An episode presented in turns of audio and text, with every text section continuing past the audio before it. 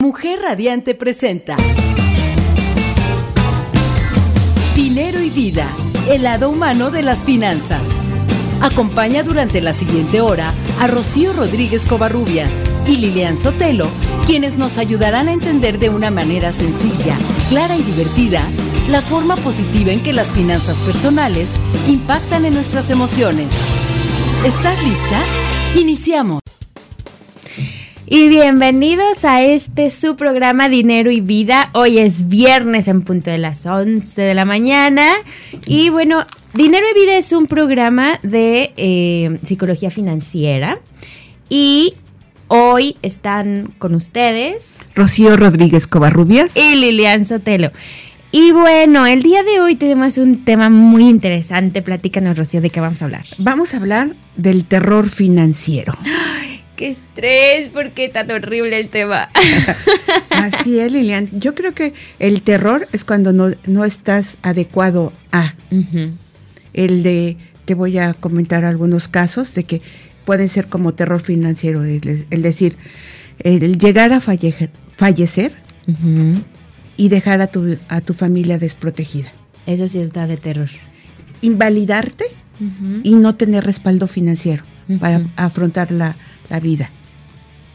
Tener una operación grandísima y no tener ni seguro de gastos médicos y no estar ni en el seguro social y a dónde vas.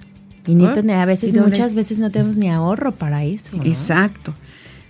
Tener el que tus hijos tengan que, que estudiar, pero los tengas que sacar para ponerlos a trabajar porque no ahorraste para su, su o no tienen el suficiente dinero, el respaldo financiero para que ellos estudien aún en las escuelas públicas. Llegar a la invalidez y no tener un centavo para poder, este, no a la invalidez y a la vejez, sin tener algún dinero de respaldo para esos días de que te sientes con la reuma. Entonces, todas esas cosas es mucho terror. ¿Te imaginas otras cosas? Exactamente, sí, porque aparte son, son problemáticas reales de las cuales ninguno de nosotros estamos exentos a. ¿no? En un momento determinado, si nosotros no llegamos a tener una planeación en nuestra vida, podemos llegar a tener este tipo de problemas, ¿no? Este tipo de escenarios que si hubiéramos sido un poco más conscientes y responsables de nuestra propia existencia, no tendríamos que estar viviendo eso. O sea, ¿cuántos ejemplos no, no hemos visto o a lo mejor nos topamos de gente que tal vez eh, tuvo, los herederos tuvieron muchísimo dinero y de repente pues se les acabó? O sea, de repente llegaron, llegó un momento en que fueron a hacer una compra al súper y ya, ya no había fondos. Exacto, o que ya se acabaron todo, a la, dejaron desprotegidas a miles de familias porque su negocio ya no progresó. Exactamente. Entonces aquí creo que este tema sí está de terror. Sí, claro que sí. está de terror. Son bastantes, son bastantes acciones irresponsables ¿no? ¿Por qué? Porque no nos estamos asumiendo como personas adultas. Muchas veces nos seguimos viendo como hijas de familia o como hijos de familia en donde creemos que nuestros padres todavía tienen que resolvernos la problemática, ¿no? Tienen que que arroparnos, tienen que darnos contención. Podemos llegar a tener, no sé, a lo mejor 30, 35, 40, 45 y seguimos con esta... Con la dependencia. Exactamente, con esta dependencia, tal vez eh, muchas veces fomentadas por los propios padres de familia a esas alturas de la vida de los hijos y pues más a gusto, pues yo como hijo, pues me dejo, ¿no? ¿Sabes por qué, Lilian? O sea, estamos en, en las situaciones de yo estoy en una generación arriba que tú. Nosotros, todavía mi generación fue muy responsable. Tuvimos todavía muchas carencias en, cuestiones de a lo mejor de, una escuela pública, de, ciertas formalidades en, decir o estudia o, de familia numerosa, en la cual cada uno tenía que ser responsable, te responsabilizabas del hermanito menor porque ya eh, tu mamá ya tenía otro, otro bebé. Entonces, a, a, nuestra generación se le, se le hizo formal. Pero al momento de tener hijos, lo que tú vas a querer es que no tengan la misma escasez que tuvieron. y entonces formaste niños que no se dieron cuenta que tenían que voltear y decir, tengo que hacer esto para bien de mi familia, tengo que hacer esto por el bien común. Se volvieron individuales y además no tuvieron tanta familia como se tuvo de uno a dos familias. Entonces haces niños que sean realmente egoístas. En esta parte sí tienes razón, es una influencia importante porque si bien es cierto, antes las familias eran más numerosas, eh, el, el, grande muchas veces era el que podía llegar a estrenar y todos los demás heredaban. Ah, claro. Pregúntale a mis hermanas. A la quinta ya le tocaban los vestidos de las cinco. Entonces, bueno, como bien dices, bueno, pues empiezas a ser más consciente, pero yo creo que también los papás los hacían más conscientes de la situación actualmente como que tratas de, ocultarla, o sea, que el niño o la niña eh, no se dé cuenta de lo que está pasando porque pues no lo entienden y son niños y para qué crearles esta, esta atmósfera, pero sin embargo, cuando nosotros no tenemos una buena administración, cuando no tenemos una planeación financiera y empieza la carencia, empiezan las deudas, pues los problemas los niños se dan cuenta porque viven ahí. ¿Viven en la casa del terror? Exactamente, viven en la casa del terror porque empiezan, a lo mejor de entrada tenemos una relación de pareja pues no tan funcional, no ahí la llevamos, no tenemos una muy buena comunicación, pero cuando empiezan las deudas, cuando empieza la escasez, cuando empiezan este tipo de problemáticas, pues el ambiente se tensa mucho más y este tipo de disfunciones dentro de la casa pues son evidentes para quienes viven en esa casa. Entonces de repente estoy viendo a mi papá y a mi mamá que están peleando todo el tiempo por dinero. ¿no? Que si mi mamá le dice, oye, este, pues ya nos toca pagar esto, es una bomba, ¿no? empieza el bombardeo sutil, porque tal vez pues la situación no está para estar cubriendo los gastos básicos de los que hemos hablado en diferentes este, eh, emisiones. Así es. Y entonces, ¿qué es la... imagínate entonces las finanzas de la pareja se vuelven de terror. Exactamente. Y Eso la, es, y la convivencia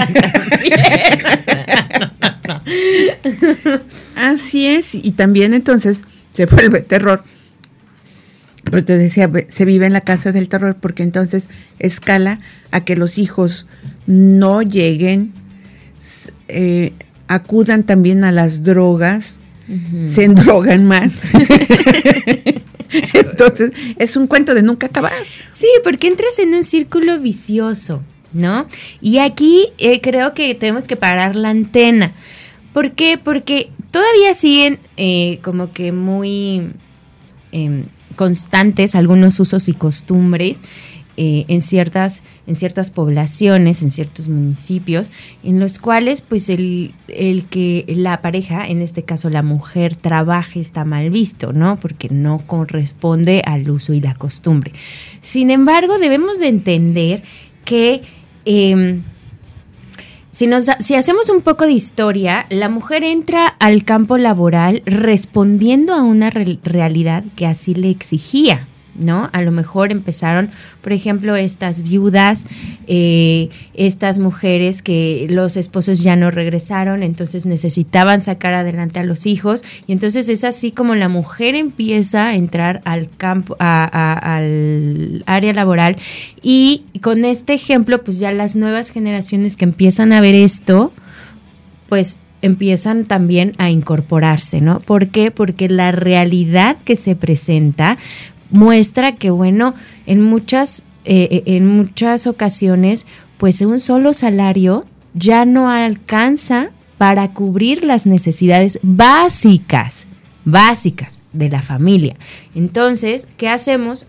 La, la pareja, en este caso la mujer, hace equipo para salir a laborar, para tener una mejor oportunidad económica donde estemos pues desahogados y relajados, ¿no?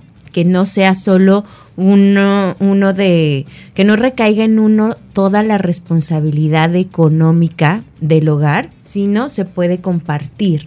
Entonces, si lo viéramos de esta manera, como un, un hacer equipo, pues sería otra historia. ¿no? Así es, y terror es que a la mujer no esté nivelada en cuestión eh, de, de sus ingresos, porque no, no está eh, en situación, lo que muchas veces de, decimos, hay una situación económica en que los hombres ganan más que la mujer. Exactamente. Eso es terror. Sí, sí, sí, sí, fíjate, y, y es terror y, y, no, se, y no debería ser así.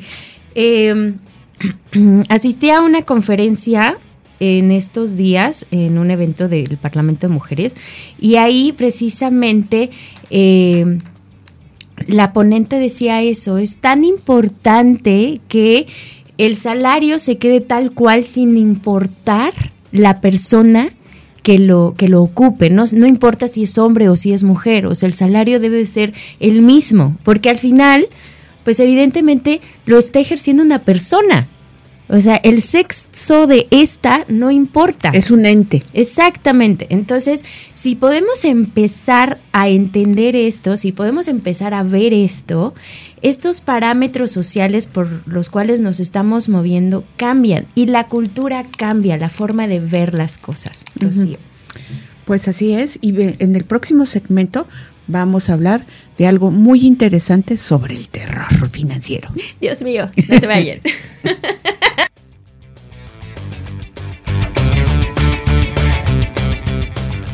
Escuchando Dinero y Vida, el lado humano de las finanzas. Y estamos aquí en Dinero y Vida. El día de hoy estamos hablando acerca de las finanzas del terror. Sí, sí, sí. sí. Y, y estamos diciendo este ¿Por qué, ¿Por qué, finanzas del terror? Por esta falta de planeación muchas veces, esta mala administración que llegamos a tener, que no pensamos en una vida futura y entonces al no pensar en una vida futura nos enfrentamos a escenarios realmente complejos, eh, sin esperanza, deprimentes, ¿no? Porque no nos estamos haciendo responsables de lo que nos toca, nuestra propia existencia. Pero fíjate que no nada más es uno, también el gobierno. Uh -huh. El gobierno tenía que poner unos programas financieros desde el kinder.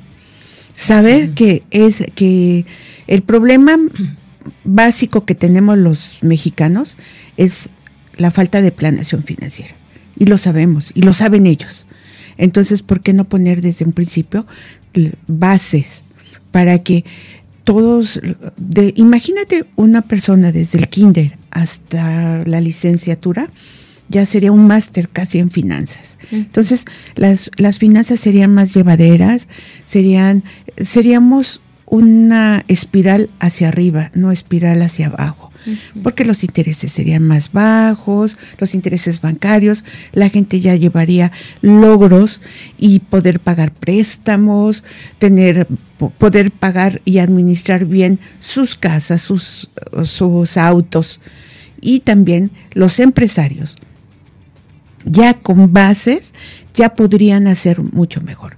No que ahorita es un terror que se muera uno de los de, de los socios. Uh -huh. No tienen el soporte de lo que decíamos la, otra vez, de la pirámide financiera, de que tengan aseguradas como base el seguro.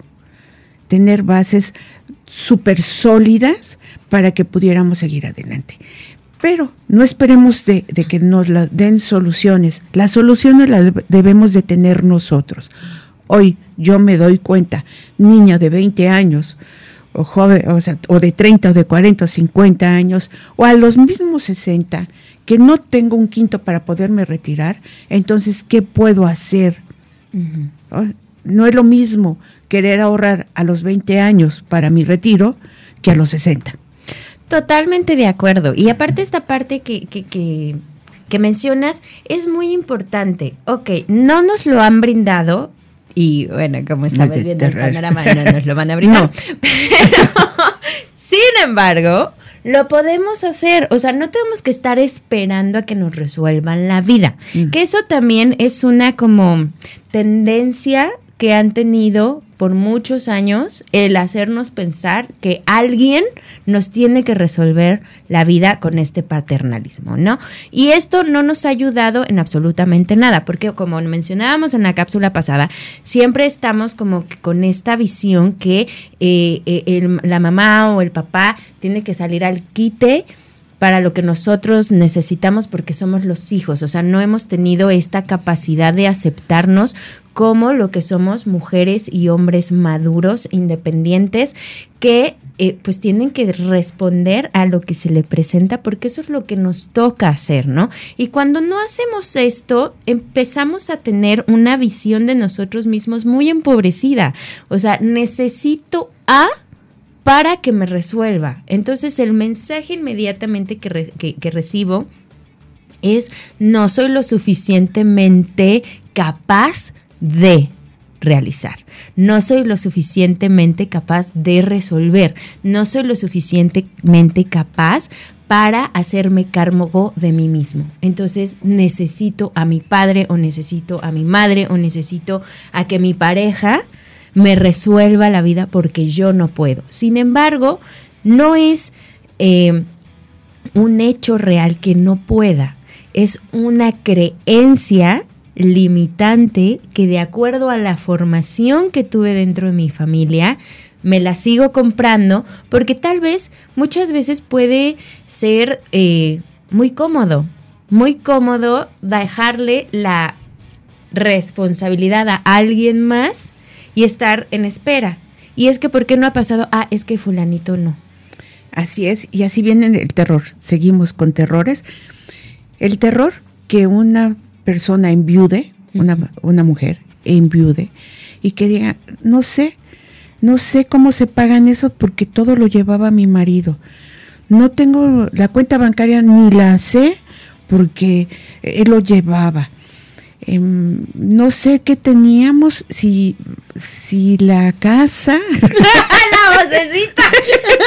si la casa, o sea, no, no, no sé si tenía hipoteca, no sé cómo se pagaban las escuelas de los niños, el coche si está pagado o no está pagado, dónde están los papeles de todo. Y Dios mío santo, cada cosa que se va desenterrando va, va, va, va siendo más de terror, terror, terror, porque nunca planeó que se fuera su esposo, desde luego. Ahí sí. Exactamente. Cuando sí, y cuando lo hacen, se se vuelven, o sea, ven la que fueron inútiles financieramente. Sí, y esto es un golpe muy duro, o sea, muy duro porque te estás enfrentando a una situación en la que ves que tú ya eres la cabeza de familia. Esto pasa tanto cuando enviudan como cuando se divorcian o cuando se van las parejas, ¿no? O sea, así de voy por los, los- exactamente, voy por los cigarros y ya nunca regresó. o sea, y de repente te encuentras con que tú eres la cabeza de familia, tú eres la responsable de sacar, si tienes hijos, a estos niños adelante. Y entonces es un golpe emocional y psicológico muy fuerte, muy fuerte cuando no te diste la oportunidad de laborar mientras vivías en pareja con esta persona, ¿no? Y aquí, ¿por qué? Porque, ay, es que, eh, pues él no le gustaba que yo trabajara, entonces prefería que estuviera aquí y bueno, yo acepté. En, en el segmento pasado hablábamos precisamente de esta parte, de la importancia de, eh, pues ya cambiar esta, esta visión. ¿Por qué? Porque el hecho de que la mujer trabaje responde a una realidad que se está enfrentando, que es que un solo salario no alcanza. Exacto. Ya dejemos eso, tú en la cocina y yo en la oficina. Exacto, eso como que ya no responde a la realidad de hoy. Entonces, ¿qué es lo que se hace? Bueno, pues hace una labor de equipo. Que también tiene mucho que ver la actitud que la misma mujer tome frente a este hecho, ¿no? Porque muchas veces no es la, la idónea y de por sí teníamos una relación un poco compleja de pareja, cuando empiezo a trabajar, cuando me empiezo a independizar, empiezo a sentirme mucho mejor y a veces caigo en prácticas de regresarle lo que él me decía cuando yo no trabajaba, ¿no? Y esto en vez de sanar, fractura más la relación y aumenta la tensión. Y si a eso le sumamos que no hemos tenido una buena administración o una planeación, bueno, pues es una bomba de tiempo que no solo vivo yo y la pareja, sino en el caso de tener hijos también arrastro a los hijos. Rocío. Así es, un control descontrolado. Exactamente.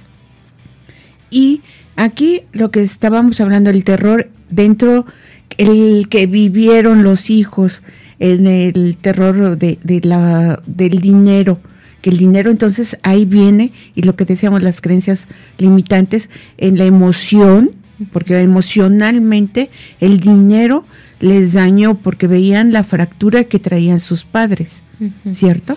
Claro, porque porque lo estoy viendo desde un punto no de hacer equipo, sino de demostrarte que yo puedo. Y aquí es donde estoy perdiendo no mi pareja, sino yo como persona, ya sea hombre o mujer, si yo tomo esta actitud de te voy a demostrar que sí, realmente a quién se lo estás demostrando. ¿De dónde viene esta necesidad de demostrar? ¿Cuándo fue que no te sentiste vista? ¿Es por la pareja o viene de atrás? Y muchas veces si hacemos este tipo de cuestionamientos nos damos cuenta que viene de detrás. No viene por lo que me está diciendo él o la actitud que está teniendo ella. Viene por la actitud que tuvieron mis padres. Viene por la actitud tal vez que tuvieron algunos compañeros en la escuela. No sabemos. Cada quien tiene su historia de vida y sus eh, heridas. Entonces, cuando somos adultos, de diferente tipo de situaciones nos confrontan a estas heridas para sanarlas y trabajarlas. Pero si no las sabemos ver, caemos en este tipo de prácticas que nos generan más violencia dentro de nuestras vidas. Así es, entonces todas esas patrones que traíamos establecidos los tenemos que romper. Pero al romperlos tenemos que tener algo positivo para, para que se meta en, ese lugar que dejamos vacío, ¿no? Lo que se, lo que se llama el canje de, situaciones, es decir, sí voy a romper con esta situación de no ahorrar, ya empiezo a ahorrar y crearse hábitos. Lo, lo, lo, lo, congruente de esto es de que si yo me creo un hábito y empiezo como lo que dicen a los 21 días, voy a ahorrar 10 pesos en, eh, en, mi cenicero, en donde sea, ¿no? Entonces le dices, bueno, ahí voy, voy ahorrando, ya lo ganamos, ya ganamos y entonces ese patrón lo voy desapareciendo. Exacto, y aquí Creo que también es muy importante para poder llegar a desaparecer patrones y empezar a tener nuevos hábitos de conducta, el bajarte un momento y decir qué es lo que vamos a hacer. Si estoy soltera, o sea, si soy madre soltera o viuda o divorciada, ¿qué es lo que voy a hacer? ¿Qué, qué, cuál es el panorama que se me está presentando y qué soluciones le puedo dar. Y si estoy en pareja, sentarme con mi pareja, hablarlo de una manera madura como adultos que somos y decir efectivamente cuál es nuestro, nuestro panorama y qué podemos hacer, Rocío. Así es. Y para el siguiente segmento vamos a decir cosas terroríficas y cómo las podemos mejorar entonces, ¿cuál es el terror que vivimos y qué le podemos? Una es buena y una es mala. Exactamente, no se vaya. Estás escuchando Dinero y Vida, el lado humano de las finanzas. Y seguimos aquí con Dinero y Vida con el tema finanzas de terror. Así es. con algo, vamos a hacer algo. Yo te voy a comentar algunas cosas terroríficas y tú me vas a decir cómo lo podemos darle una solución. Perfecto. Ok. Fíjate, Lilian, que yo no tengo ningún plan. Yo no me, no tengo tiempo de pensar en qué voy a hacer a los, dentro de tres años, un año, cinco años, no me interesa nada de mi vida. Me voy a llegar así como viene la vida, la voy a enfrentar. O sea, vives el momento. El día como viene. Bien. Ahora, es muy válido que vivas así. Sin embargo, em, si se te presenta alguna eventualidad, tienes forma de resolverlo.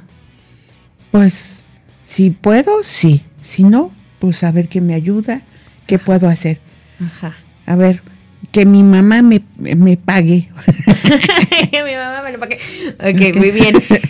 Y si en ese momento tu mamá, por ejemplo, si llegas a tener algún tipo de algún accidente y de repente este pues tu mamá no cuenta con algún tipo de ahorro o efectivo, ¿qué vas a hacer? Ya Dios dirá. ¿Verdad? Qué feo se siente eso. No voy a tener, eh, yo te estoy comentando, entonces no tengo ningún plan establecido, no tengo ningún hábito de ahorro, no tengo nada, absolutamente nada, y vivo la vida conforme me viene. Creo ahí ya no establecí metas, objetivos y ni estoy tratando de llevar la vida congruentemente. Claro, aquí y hay bastantes personas que piensan de esta manera, es muy respetable, sin embargo es como una falta de cuidado a nosotros mismos. Entonces, el hecho de planear el hecho de, pensar qué paso es el que voy a dar o a dónde quiero llegar, pues primero que nada, pues me da, me traza un camino, ¿no? Cuando yo trazo un camino, tengo un porqué, un para qué definido y eso me da sentido. Cuando yo no hago una, eh, el trazo de un camino, ando a la deriva. Ando a la deriva y este, este estar a la deriva me, me quita como que esta opción o este, este sentir de que lo que hago tiene sentido. Y esto mina mi, mi, mi, autoestima. O sea, llega un momento en que no sé por qué hago las cosas, pico aquí, pico allá, pico acullá, pero no, no concreto nada. Y no concreto nada porque tal vez no, no me identifico con nada. Y esta etapa puede ser una buena oportunidad para definir qué es lo que quiero, pero también puede ser una etapa en la que me puedo perder, en la que no me responsabilizo de mi propia existencia, como mencionaba en la cápsula pasada, y dejo que los adultos, porque no me considero como tal, agarren las riendas porque prefiero que así sea, porque no me siento capaz de hacerlo, porque no sé qué es lo que quiero. Rocío. Así es, Lilian.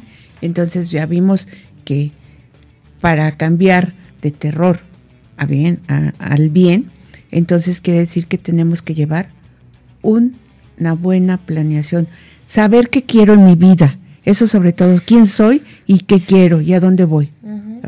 Crearme hábitos, buenos para la, en, las finanzas y tener metas, saber qué quiero, aspirar a algo, no nada más a lo que me venga, o ser un nini, ¿no?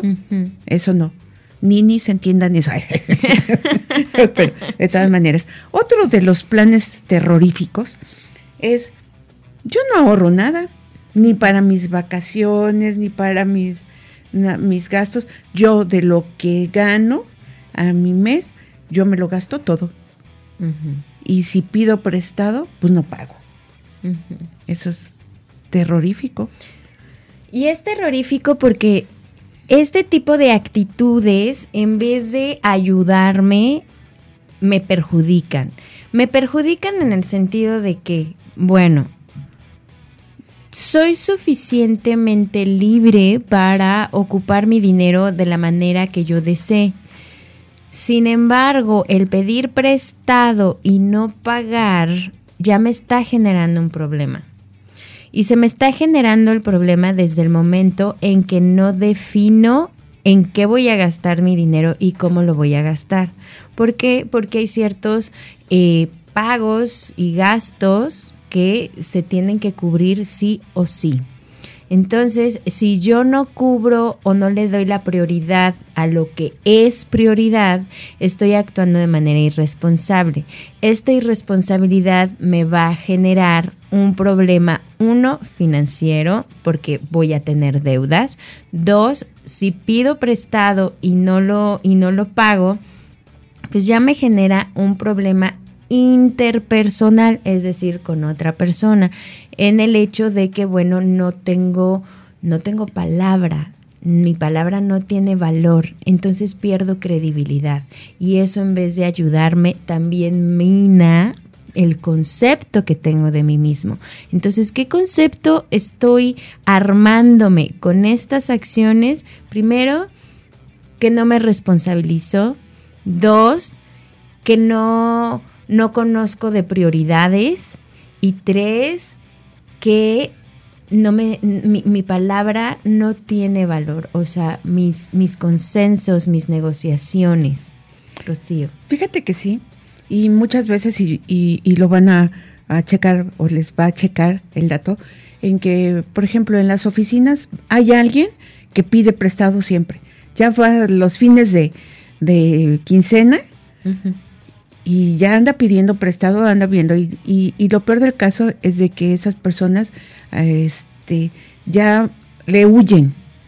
Ya cuando van a ser los últimos días y dicen unos, me agacho y me voy de lado y no lo veo y no le presto, no le hago caso, aunque digan, tengo necesidad de, pero cuando al inicio de la quincena ya los ves estrenando bolsas, zapatos o traje nuevo, ¿no? Esa es una, una imagen de, de que no se respetan a ellos mismos, no son congruentes con lo que gastan ni con lo que deben. Esta parte qué bueno que la mencionas, Rocío, porque es muy cierta. O sea, estoy viviendo en una imagen equivocada de lo que realmente es mi vida. O sea, no corresponde a mi realidad. Estoy aspirando a un estatus, a un estilo de vida que mis finanzas no me lo pueden dar, o sea, no corresponden tal. ¿Y qué estoy haciendo? O sea, dándole más importancia a esta superficialidad que a lo que realmente importa. Porque si estoy pidiendo prestado para cubrir, no sé, las colegiaturas de los hijos, la letra del carro, la hipoteca de la casa, eh, la luz, el agua, a ver, vamos a sentarnos. O la comida, peor del caso, y la comida. O sea, vamos a hacer un alto. O sea, ¿qué es lo que me está pasando? Y aquí hay una problemática de percepción de la realidad que muchas veces en el fondo tiene que ver con carencias y frustraciones.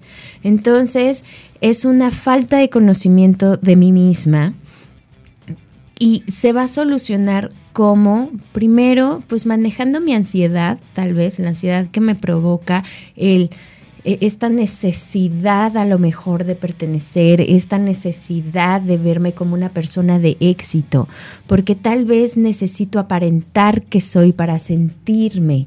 Y aquí está el error tengo que conocerme, tengo que validar mis talentos, mis habilidades, los logros que he tenido dentro de este ámbito laboral, dentro de esta oficina, eh, para entonces despegar y no fingir que soy, sino realmente ser en base a las experiencias, a los objetivos y a las metas cumplidas. Rocío. Así son los castillos en el aire, ¿no? Se desmoronan a la primera. Con el primer viento que sopla, va. Ok, otra de las cosas terroríficas. Tengo tres tarjetas de crédito. ¡Qué ¡Ay, qué terror! ¡Qué emoción, qué emoción! Tengo las departamentales y tengo la de todos los bancos. A ver, dime tú. Y al tope, ¿no? ¡Ay, qué eh, miedo! Eso sí es de terror. Sí, claro. Porque van o el que gas, el que nada más paga eh, el, mínimo. Y entonces te vas creando, o sacas de una tarjeta para ponerle a otra y no te alcanza el dinero, no hay nada suficiente para poner un alto. ¿Qué se debo de hacer yo, mi querida? sensei. pues mira, yo creo que tienes que hacer un alto y ver si este tipo de vida es la que quieres vivir. Porque es vivir con un estrés al tope. Muchas de nosotras llegamos a ya no dormir, ya no duermes. Ya no duermes y aparte si no cubres la cuota te están hable y hable y hable y hable. O sea, es una persecución impresionante desde las 6.50 de la mañana, si bien te va. ¿No? Entonces, aquí es hacer un alto y ver qué clase de vida quiero tener, si me merezco estar con esta angustia y ver qué fue lo que compré y en qué gasté y por qué lo gasté. Entonces, si todo este rollo viene con el que, ay, bueno, es que ya le empezaba a ir bien a mi negocio y entonces decidí hacer una compra, pero de repente vino la pandemia y bajaron el número de clientes y ahora tengo la deuda.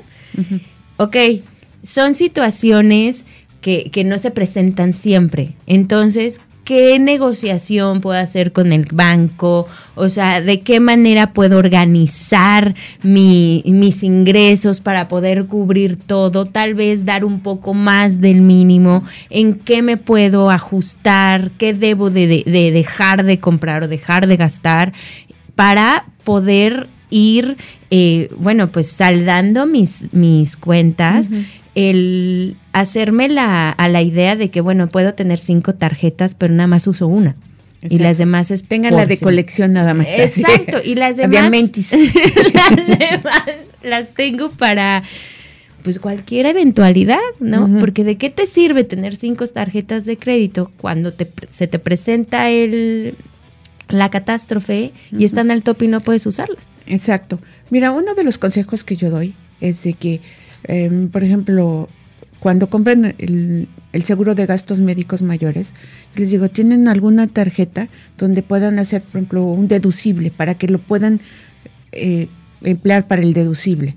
Ya si no tienen un fondo de, de imprevistos suficiente para crear, para cubrir el deducible, que tengan una tarjeta donde lo puedan, puedan hacer uso de ella, limpia que la tengan ahí nada más. Y eso, para eso sí sirve, para eso sí sirve tenerlo. No se ahoguen, porque todos los, todo lo que tú acabas de decir, cómo lo tienes en la cabeza, te sientes en el sentimiento, o sea, tu cabeza y el cerebro, el otro día vi que el cerebro y, el corazón tienen mucho que ver, hay un contacto directo, entonces no te, te estás mermando física, emocional y además también a toda tu familia. Le estás contagiando de, un, de una situación como una gangrena financiera. Exactamente, no se vayan con eh, no, se vayan, sigan con nosotros después de la pausa. Sigan, por favor.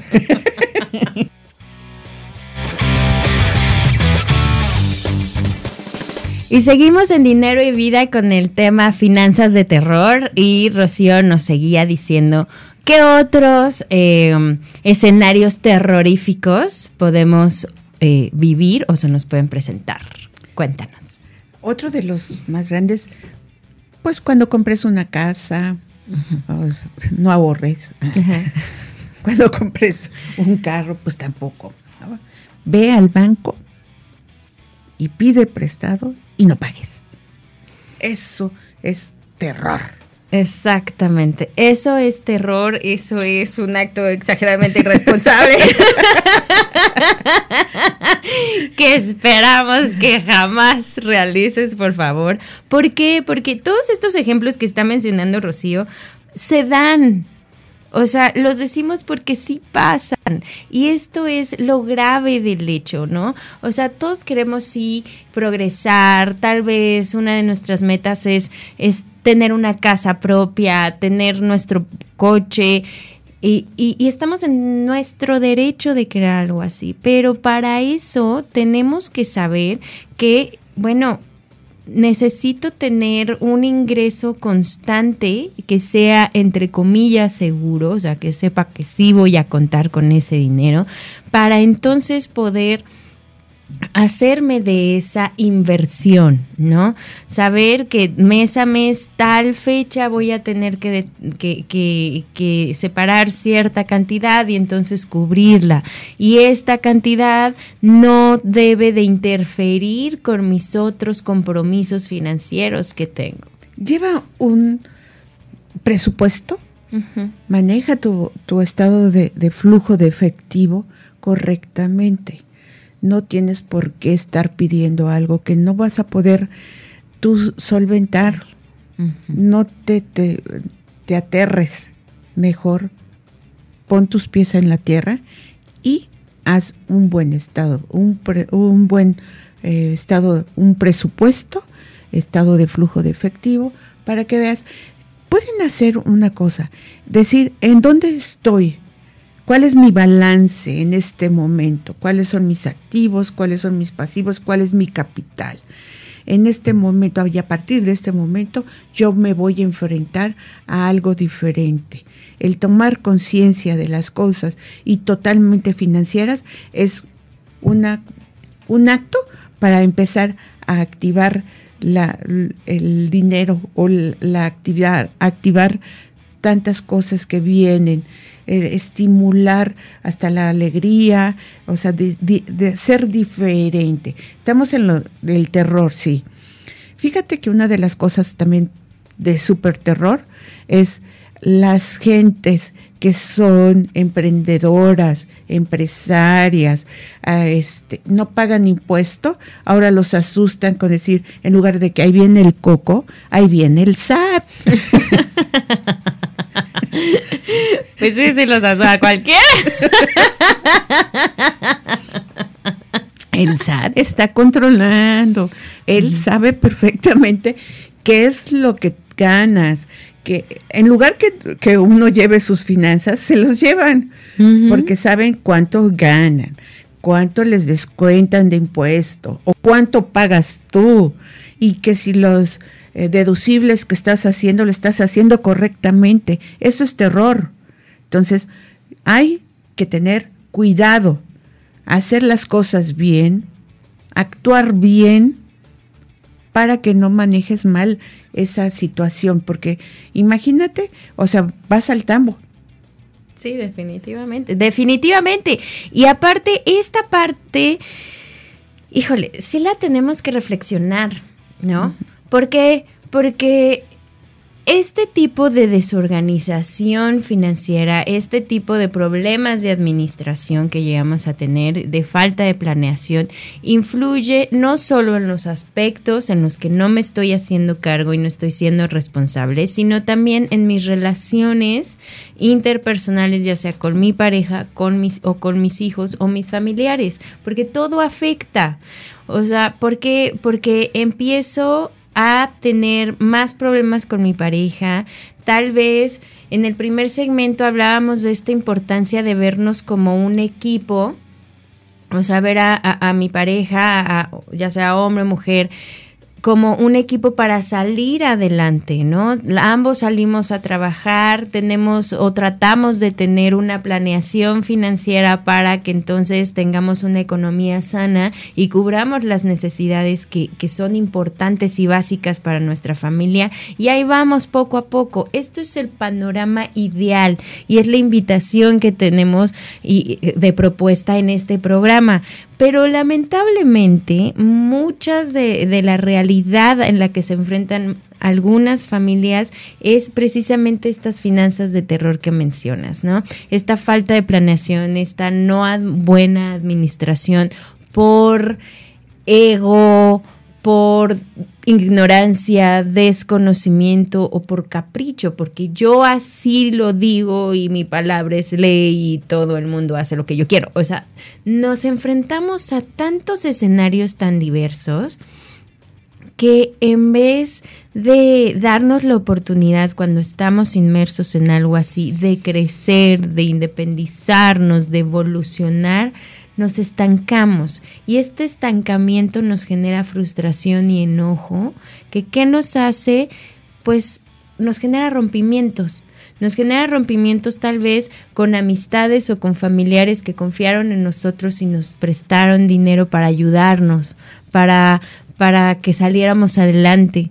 Nos genera rompimiento a veces con nuestros padres, con nuestras madres, nos genera rompimiento con la pareja, muchas veces con los propios hijos, porque hay padres que estafan a los hijos también. Entonces es darnos esta oportunidad de hacer un alto y ver si este escenario que estoy viviendo quiero que sea continuo y quiero que sea y forme parte de la historia de mi vida de aquí a mi vejez. Y si no es así, solo yo tengo el suficiente poder para decir hasta aquí y entonces cambiar los hábitos como bien mencionabas anteriormente. Así es. Y fíjate, estamos en la oportunidad. Si ustedes, la juventud, son padres jóvenes, tienen unos hijos eh, em, en kinder, supongamos, empiecenle a enseñar qué es el ahorro desde eso.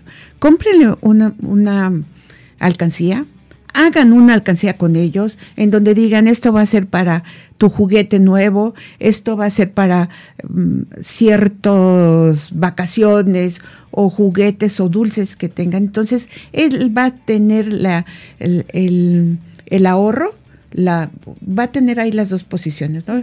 El ahorro y el gozo. Entonces, él va a empezar desde un pequeño a hacerlo. Jugar con ellos con, billetes, que hagan billetes, el, del canje que tengo, que les enseñen que el dinero es responsabilidad. Ahí empezamos. O sea, no me importa que pase con el gobierno, no me importa que pase en el mundo con las guerras o con esas cosas. Yo en mi núcleo familiar doy inicio a algo diferente. A una educación con responsabilidad financiera, a una educación que apueste por la por, el conocimiento emocional, a una educación emocional, donde cada uno de los miembros aprenda a identificar qué le pasa, por qué le pasa, cómo se siente, qué piensa y pueda expresarlo. Y en base a eso ver qué es lo que podemos hacer, ver eh, qué valor tiene el dinero, que sí es un medio, pero no me valida a mí como persona, es empezar a ser responsable como el adulto que soy, como la adulta que soy, respecto a la vida que quiero y que estoy experimentando con mi familia y conmigo misma. Rocío. Así es que con estos consejos de terror que dimos, Espero que los volteen y que lo hagan positivo. Todo lo que tengan ese 20 o ese peso, esos 50 pesos, conviértanlos en felicidad. Exactamente. Esto fue Dinero y Vida, el lado humano de las finanzas, un programa de psicología financiera, cambiando destinos. Con sentido.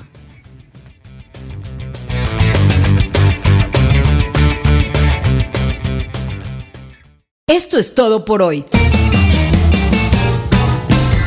Rocío Rodríguez Covarrubias y Lilian Sotelo te esperan la próxima semana para continuar descubriendo la forma positiva en que las finanzas personales impactan en nuestras emociones. Esto fue Dinero y Vida, el lado humano de las finanzas.